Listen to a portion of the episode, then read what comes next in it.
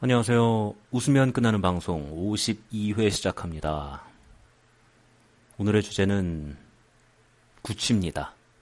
구취, 입냄새. 제가 어, 냄새에 민감하다 보니까 어, 구취에도 참 신경을 많이 씁니다. 여러 번 말씀드리지만 어, 다른 사람들한테서 나는 냄새보다 제 자신한테서 나는 냄새에 참 신경이 많이 쓰이기 때문에 이런저런 노하우들이 있어요. 어, 그래서 그 구취 관리 노하우를 좀 알려드리고자 합니다. 몇 가지가 있는데요. 어, 가장 중요한 것은 피드백을 해줄 사람이 있어야 돼요, 주변에. 이게 제일 중요합니다.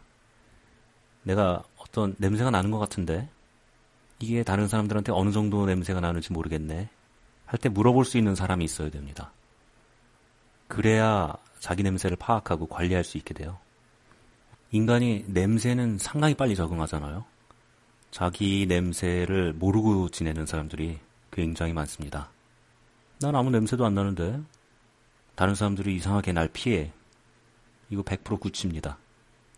회사 생활하면 알 수 있어요. 그냥 피해요. 어, 회의 시간에 멀리 앉고 인사도 건성건성하게 되고 그렇게 됩니다.